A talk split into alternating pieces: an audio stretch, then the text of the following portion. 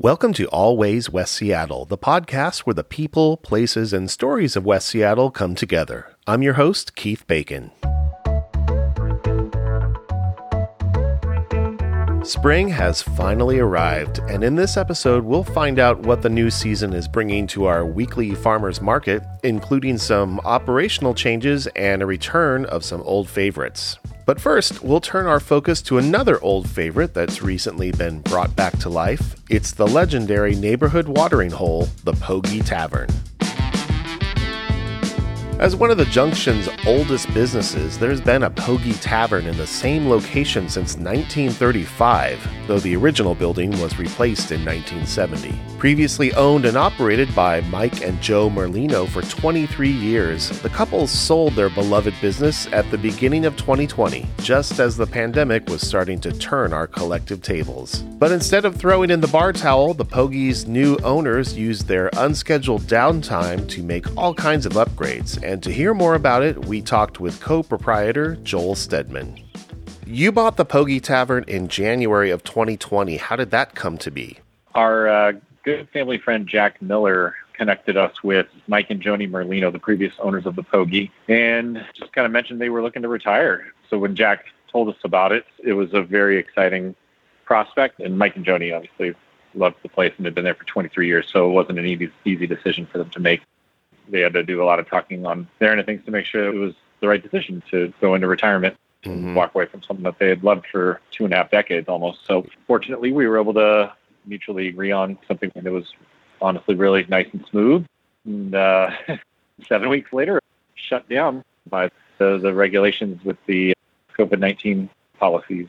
Obviously, the plans we all had for 2020 changed with the pandemic. How have you kept Poggie afloat all this time? We were really lucky to have the, the payroll protection, the PPP loans were a key part in that, where there's two rounds, which we were able to benefit from both of those. We're very, very happy with our relationship with KeyBank. And they've been really good to us. And then just a good landlord relationship. It's um, actually by proximity, it's our family members. So we, we were able to work out a deal where we weren't super stressed about figuring out a schedule to just pay things back. So right luckily there was a light at the end of the tunnel there, and it just it breaks my heart to hear about so many businesses that had difficult landlord situations and and again, we were fortunate enough to not have to deal with that at that at that particular location. But it's funny; it's hard for me to look at the pandemic as a bad thing for the Poggie specifically because we were able to shut down and revamp things and still mm-hmm. maintain the integrity of what Poggie was and is.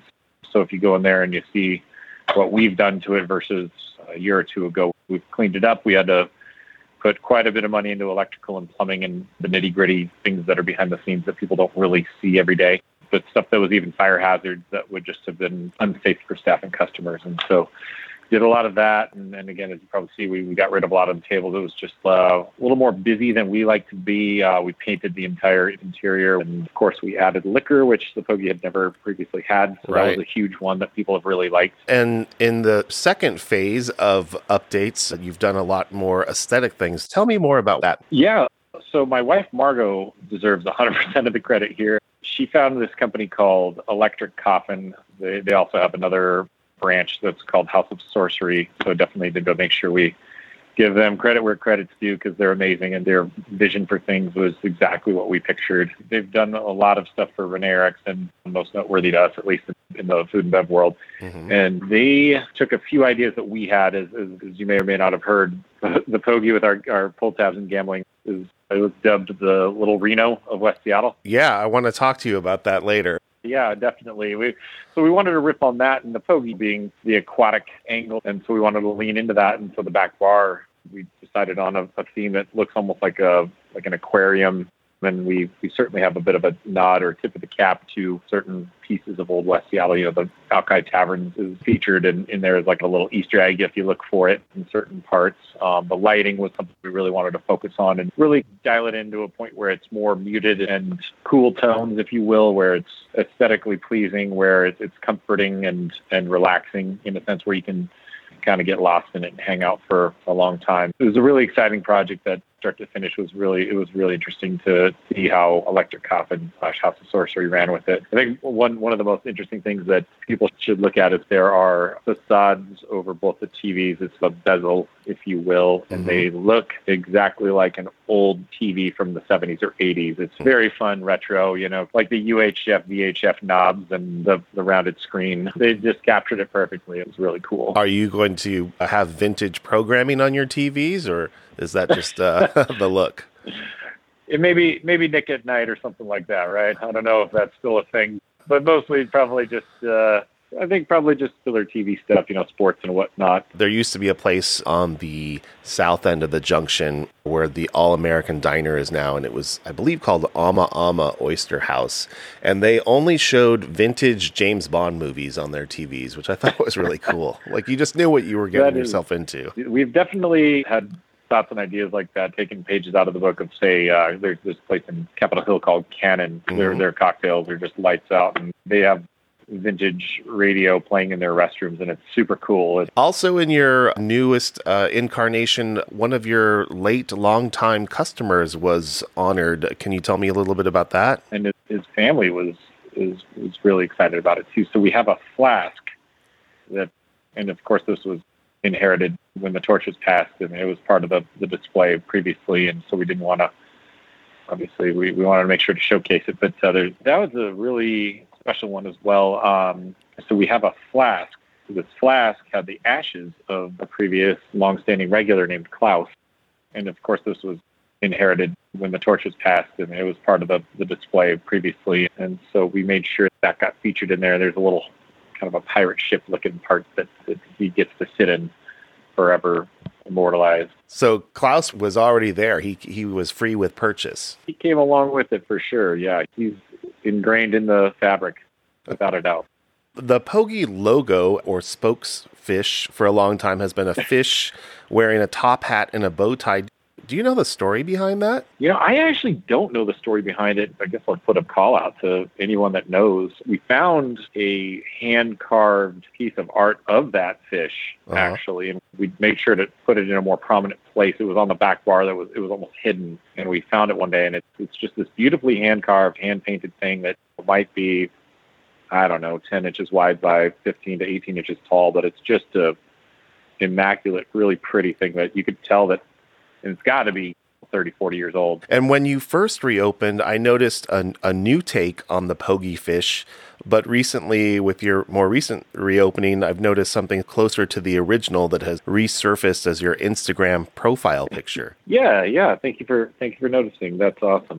Yeah, we are trying to blend the two a little bit because the Poggie is certainly a slice of old West Seattle, if you will. So we want to have a couple of different pieces of the puzzle that are useful for our logos and, and things like that for social media and websites and stuff like that. We've got a graphic design guy that's just incredible and he did a couple different ones. We were just like, oh, riff on this and see, and let's let's clean up the old logo so we can make it into a file format that we could transfer to T-shirts and sweatshirts, hats, whatever we, we want to do. So yeah.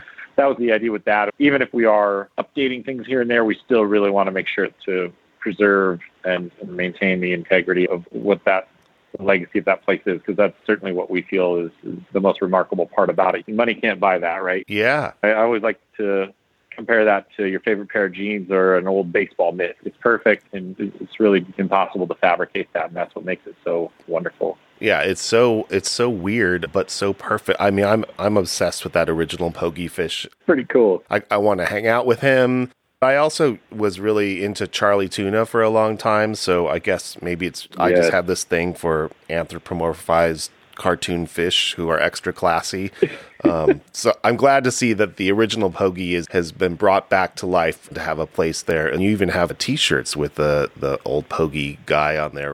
We do, we do, and we certainly are just getting our sea legs. Obviously, again, with all the craziness of 2020, you know, it's only going to get better. And, and we, we certainly are putting our heads together to, to come up with other or other fun ideas. And the just being part of the junction and and the neighborhood's been really cool. That everybody's just the community is wonderful. Everybody's so good to us, and we're already starting to see the growth. Where we're getting new traction, new faces that are checking us out, and hadn't been there before, and are pleased with what we're up to, which is really encouraging. That's great.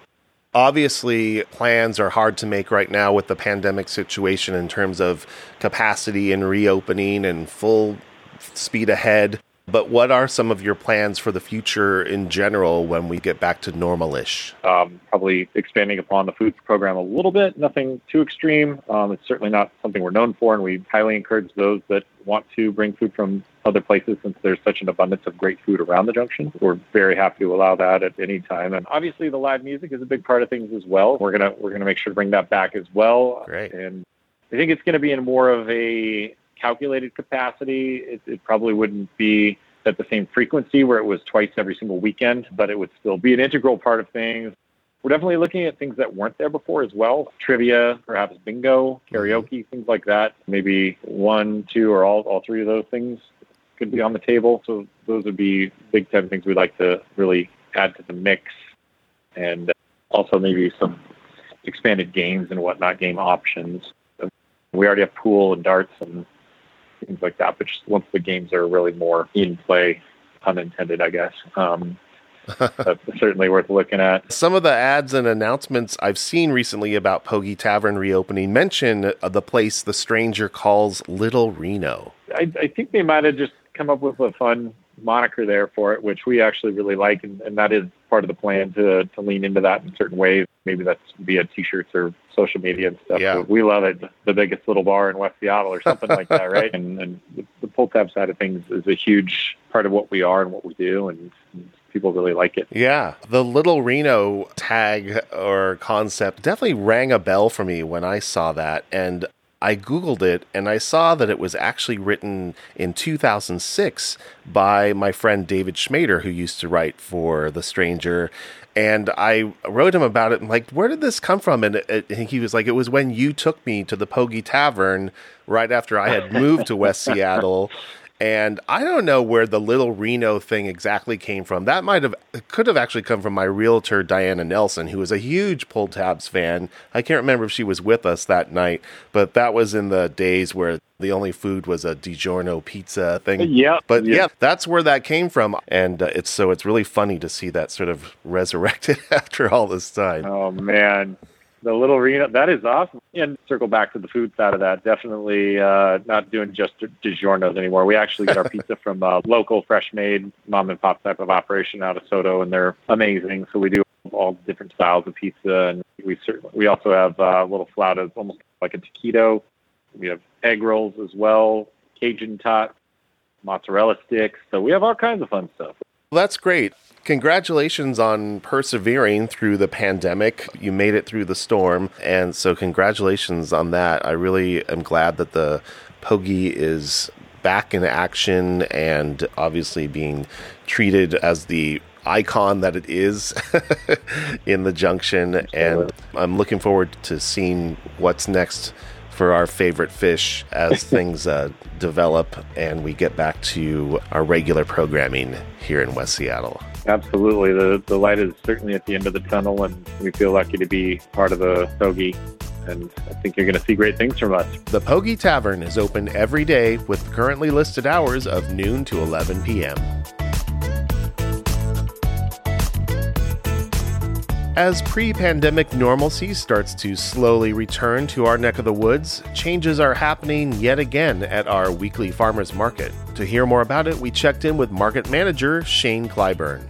So, prepared food is back at the market with some stipulations. Tell me about that. Just a few weeks ago, we got um, approval from the public health department basically there's no no longer restrictions on the type of food sold in the market which basically just means we we can allow a hot prepared food to be served the main thing is food is still to be served in a to go container. Uh, Uh-huh. we still can't allow folks to sit down and eat inside the market. So we're requiring people to, yeah, still put it in, in a box. And if they need to eat right now, step out of the market and then they can come back in. Otherwise, we're telling people, you know, put their order in, but when they know they're heading out of the market soon, do their last bit of shopping and come back, uh, pick up their meal on the way out That makes Uh, sense. yeah there's concern about lines and crowding still we're still not out of this Right.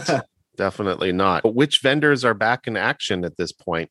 beginning in april when the sort of uh, spring season kicks off we'll be bringing back probably 10 or 12 total vendors that have been out for the winter season. So the, mm-hmm. the whole market will grow.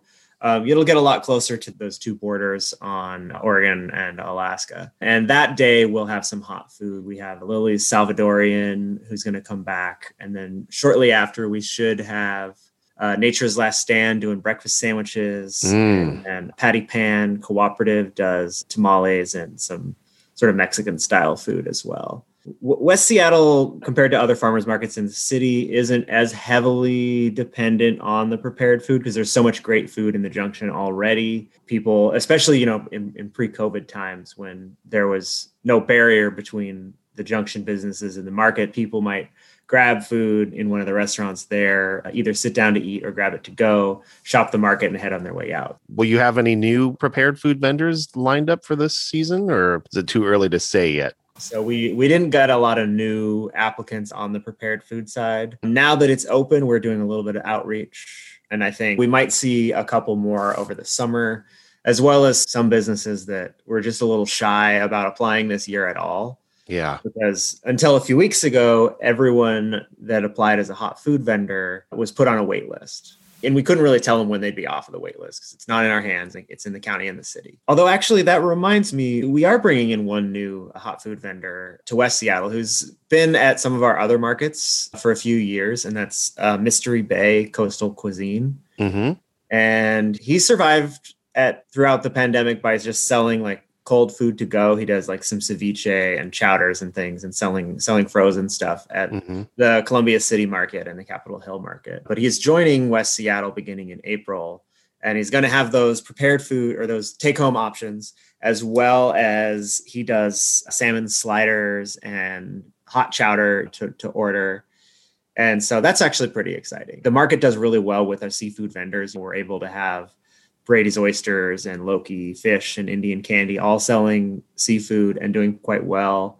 And then a couple blocks away, we have the Seattle Fish Company and, and, other businesses in the area. So the folks out in West Seattle really like their seafood. We sure do. So spring, the season is here as of March 20th. And as you mentioned, the market spring season kicks off April 4th, Easter Sunday. Mm-hmm. What should we be looking forward to in the weeks ahead when the season begins? Well, the first things we'll start to see coming into the spring crops are like winter parsnips are going to be coming up and, and also just more tender greens. We have our, our kale and our collards and all those hardy greens, but we're going to start to see those baby lettuces and romaines and, and nice little salad mixes sold by some of the vendors. One of the things that always gets me the most excited in spring is uh, asparagus because it's a short heavy season. When asparagus is at the market, several farmers will have it and they have a lot. And I'd say for shoppers that come out, you can get a really good deal on asparagus. It's often cheaper than the grocery store. It comes from the state. You can do so much. You can make asparagus soup. You can make, you know, cream sauces and things. It just adds a nice flavor. And it's, to me, that's one of those signs that we're coming out of the winter months. Yeah. it is a nice little taste of spring. Yeah. It really starts to ramp up. And May and June is when we start to see more fruits and, and more variety. But, you know, sometimes we have some early tomatoes that might arrive by the end of April, mm-hmm. a few other things like that. It's a slow ramp up to start, but yeah. starts to get pretty exciting. Yeah. Yeah. Something to look forward to. Anything else going on with the market that uh, people should know about? The main thing in addition to that change about the allowing prepared foods is mm-hmm. there was a, a change. It's more on our side but the spacing between booths has been reduced. Okay.